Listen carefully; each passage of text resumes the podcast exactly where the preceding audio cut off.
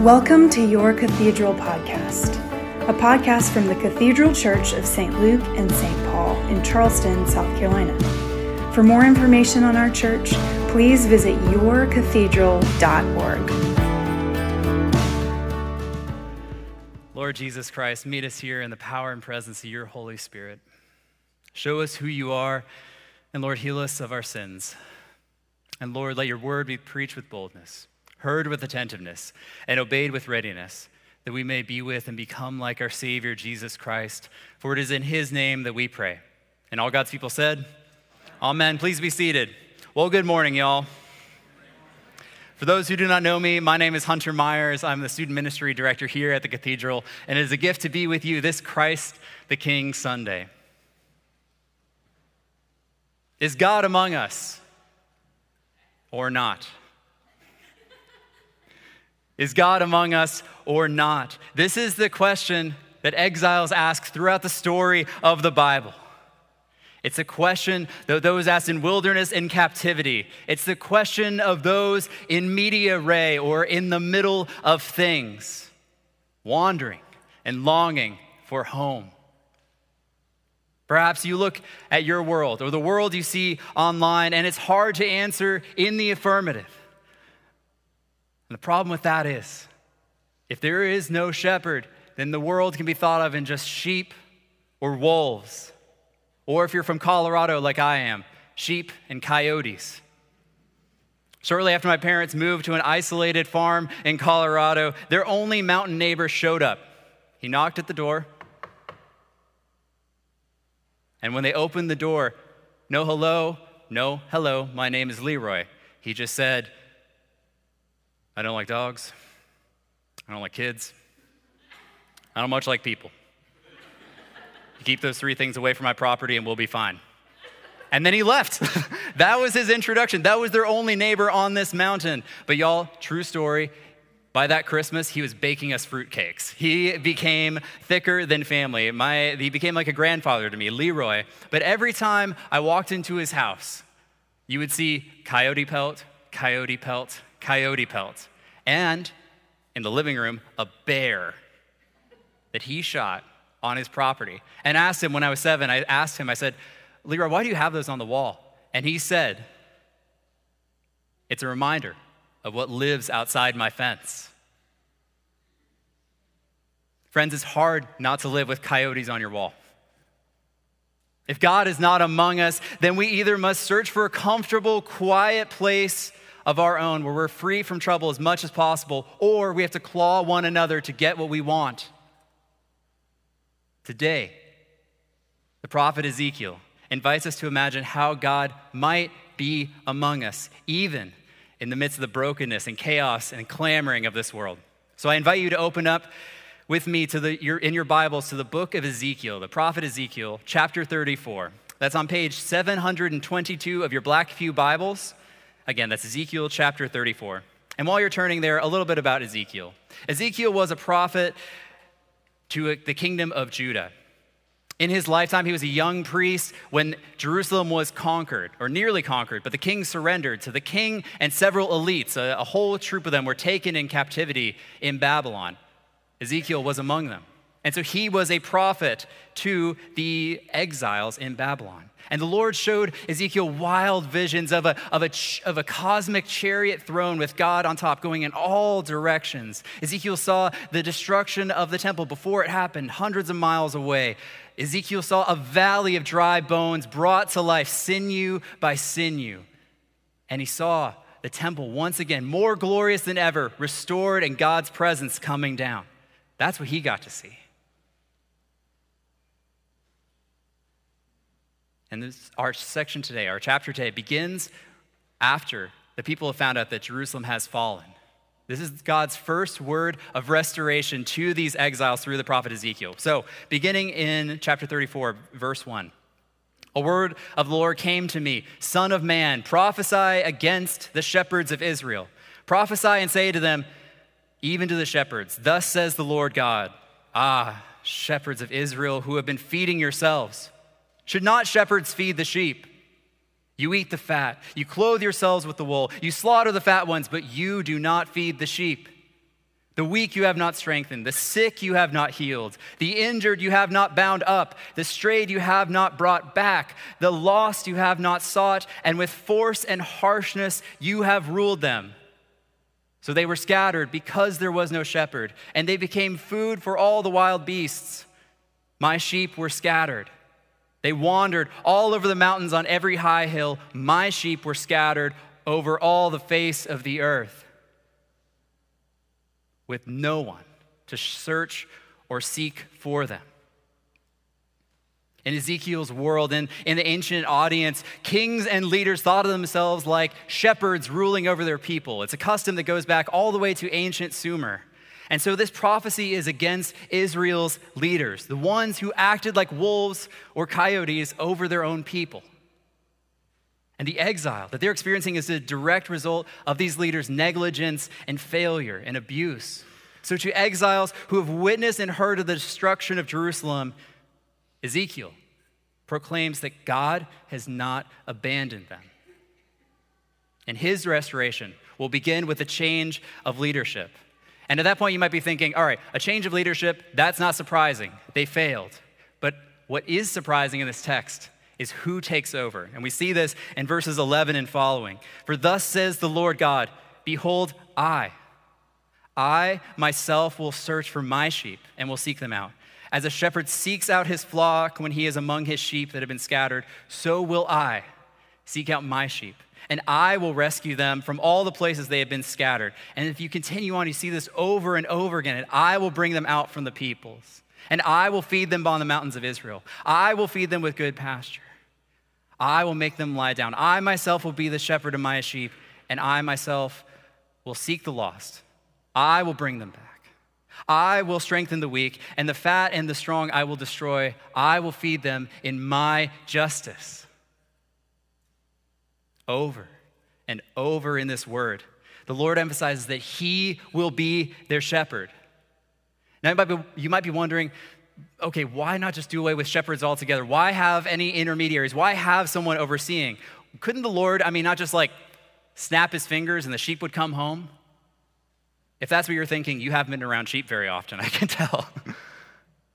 you don't get sheep by calling out to them, you don't get sheep by snapping your fingers at them. There's a reason that shepherds' staffs have a hook and not a megaphone, right? They need to be rescued. Someone has to tend and care for them. But what's more, throughout the story of the Bible, before anyone was in exile, the book of Genesis describes how God created human beings to be his ruling partners in the care of creation and one another. In the story of the Bible, someone has to be responsible for caring for others.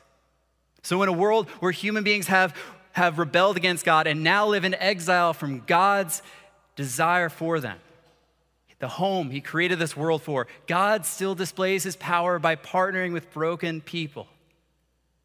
And the problem for these exiles is that their leaders have failed in this good work. But God will not go back on his promises. God will not let that promise fail. He will be their shepherd. And he is the one who will judge the leaders for their failures, for their exploitation, to the sheep entrusted to their care. And so, to the ones who became wolves over their own people, the Lord says in verses 20 through 24, He says, Therefore, thus says the Lord God to them, to these failed shepherds, Behold, I, I myself will judge between the fat sheep and the lean sheep, because you push aside with your shoulder and thrust all the weak ones with your horns till you've scattered them abroad. I will rescue my flock, and I will judge between sheep and sheep. And then He makes a promise. I will set up over them one shepherd, my servant David, and he shall feed them. He shall feed them and be their shepherd. And I, the Lord, will be their God, and my servant David shall be prince among them. I am the Lord, I have spoken. The Lord promises to send a righteous king to unite and rule over his people. Now, to state the obvious, Ezekiel's prophecy here was against leaders, those with positional authority. But its significance extends to all those who care for others, for all who have been abused, exploited, harassed, afflicted, neglected. the Lord is for you. And for those who have abused, exploited, harassed, and neglected, the Lord stands opposed to you. So, hundreds of years after Ezekiel died, while their people were still in exile, a new David came. And when he saw the people around him, he described them, Jesus described them as harassed and helpless, like sheep without a shepherd. They were still in exile. When Jesus came to Jerusalem for the last time, he picked up Ezekiel's prophetic role. Matthew chapters 23 through 25 are wild, y'all. Um, one, read them. It's a whole thing. I mean, read through Ezekiel, read through these chapters. You see this role of this, this wild, apocalyptic, unsettling message from Jesus. But Jesus is doing this intentionally. He's speaking in order to afflict the comfortable and comfort the afflicted. Matthew 25 reveals two different ways of answering the question is God among us or not? So, beginning in verse 31, Matthew describes how the king, this coming king who comes on a throne, the Son of Man, which is a title used for the king coming in in the story of the Bible, how he judges his people. And for him, what is that relevant factor? What does he use to judge? Well, it says in verse 34 the king speaks, Come, you who are blessed by my Father, inherit the kingdom prepared from you for you from the foundation of the world. In other words, come home. The exile's over.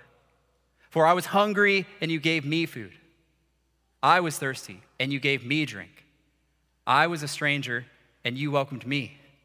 I was naked and you clothed me. I was sick and you visited me. I was in prison and you came to me. Then the righteous will answer him, saying, Lord, when did we see you? They're, they were oblivious. When did we see you in hunger or thirst, naked or stranger? And the king will answer them Truly I say to you, as you did it to one of the least of these, my brothers and sisters, you did it to me. Apparently, these exiles returning home were unaware that the king was among them the whole time. Christ was among the thirsty, for he is their king. Christ was among the strangers, for he is their king. Christ was among those lacking proper clothes, for he is their king. Christ was among those sick and imprisoned, for he is their king. Where there are exiles, where there are sheep scattered and battered and afflicted, Christ is present. For Christ is the king of the exiles, the great shepherd of those sheep. But unlike Ezekiel 34, this, war, this message to all people not, is not just to the leaders and those with positional authority. At the end of all things, it will become clear that the king was among them in the middle of things, in their exile. And for the king, how these people treat one another in exile is a relevant factor for his final judgment. For just as those who loved their fellow exiles in ways they could receive were surprised at the king's presence, the others who neglected their neighbors were equally surprised at the king's presence and shocked to finding out that he was among them the whole time. As a friend, the scholar N.T. Wright summarizes, the likely meaning of this scene then is that those who have not followed Jesus the Messiah will be judged in terms of how they have treated those though people whom he counts as family. So, if this is how the king will give a just judgment at last, how did this king of the exiles, how did he use his power when he was here? In exactly the ways that Ezekiel promised he would. He relentlessly sought the lost. He bound their wounds. He called them home. He called out the careless and vicious leaders of their day, and he laid down his life that others might live and escape death. He's not just the king of the exiles, he became one. He left his heavenly throne with choirs of angels and archangels singing in endless praise to walk down dirty streets with broken sinners in order to love them back to life. That's who he is. And so, all the enemies that stand between his sheep and their home, From the powers of sin, death, and the devil, and all those who would call them allies, Jesus categorically defeated them by his cross and resurrection. Humanity never had a lower, more vile moment when we were more, never a moment we were more like goats or wolves or coyotes than when we crucified Christ. We were all complicit in the cross. I know I was. I was complicit in the cross. Yet, in his wisdom and in his justice, God turned our greatest act of viciousness and violence inside out to become the way home for the exiles.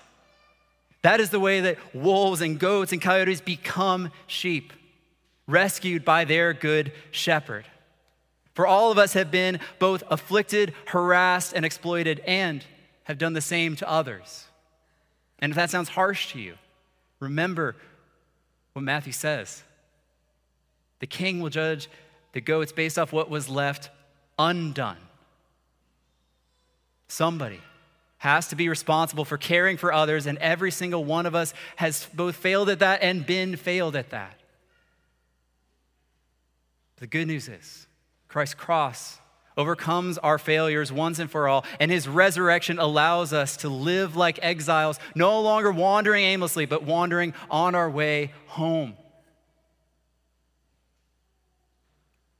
Last week, I wandered into Barnes & Noble for the first time in a while, and I got to play one of my favorite games, Find the Philosophy section.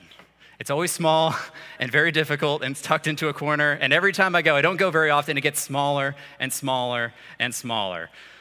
A lot more Nietzsche on the shelves this time around. But this time, I, w- I finally found it, and it was sandwiched between aisles and aisles and aisles of personal growth books. Mountains of content teaching you how to get ahead, how to maximize your potential, how to live life up and to the right. All of them. all of them. All these aisles of books. And we want life to be that way. It shows what we value. We want life to be up and to the right. We want that to be the shape of our story, one step in front of the other. I can see what's coming. It's a gradual slope. If you remember your fifth grade math, y equals mx plus b. That's the kind of life we want for ourselves. The problem is, there is no linear, linear life like that in a broken world, in a fallen world. And what's worse, in order to maintain the illusion that that might be the case, we would have to ignore or, at the worst, exploit others to maintain that illusion. And that's what happens all the time. This life, this shape doesn't exist. And you might be experiencing grief and frustration and anger at the sense you're always in between, never fully settled and always on the way. Or you might just be happy to be having a moment of reprieve, delighting in the bit of a settled life right now. But wherever you are, friends, the gospel invites you and every person to understand your story as the story of an exile. Catholic scholar Corrine Carvalho puts it this way She says, Those who truly understand God's power are those for whom exile becomes part of their innate identity because we are still in the middle of things. We're more like backpackers, walking trails, winding down and around, and not just up and to the right, up and to the right. As Pete mentioned, this Sunday is Christ the King Sunday, and it culminates our liturgical, liturgical year and the season of ordinary time. And it's a time associated with growth and transformation.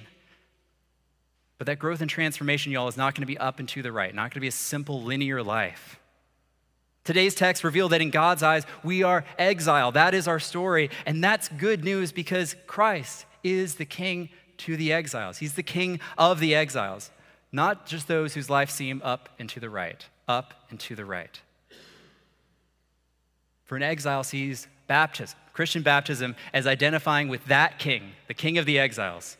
And that's the work that turns wolves, goats, and coyotes into his sheep under your shepherd's care. An exile receives Holy Communion as food for the journey. An exile sees this parish family as fellow travelers longing for home and healing. A Christian sees all their neighbors in some way or another as fellow exiles and treats them accordingly, for Christ is their king. And y'all, let's be honest, for most of us, Charleston is an easy place to be in exile. But that also means it's an easy place to miss the needs of your neighbors, an easy place to achieve or maintain an elite status. And again, Corrine Carvalho uh, captures the heart of Ezekiel for his generation and every generation, writing The book calls on any generation's elite to recognize that an elite status is just an illusion, one that draws faith communities away from God. And this can be subtle. The church can forget that we are exiles in the middle of things. Yo, this building is a blessing, but it's not home. It was here before us, and it will most likely be here after us. But for us, it's a way station. If we're backpackers, this is our campsite for the time. And you are welcome here as we make our journey home together.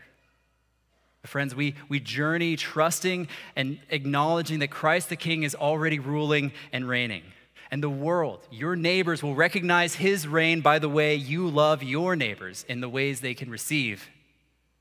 That's our good work while we journey home. And along the way, we have to remember, we're invited to remember that, friends, if Christ is good enough for the journey, how much more so will he be enough when he brings us home?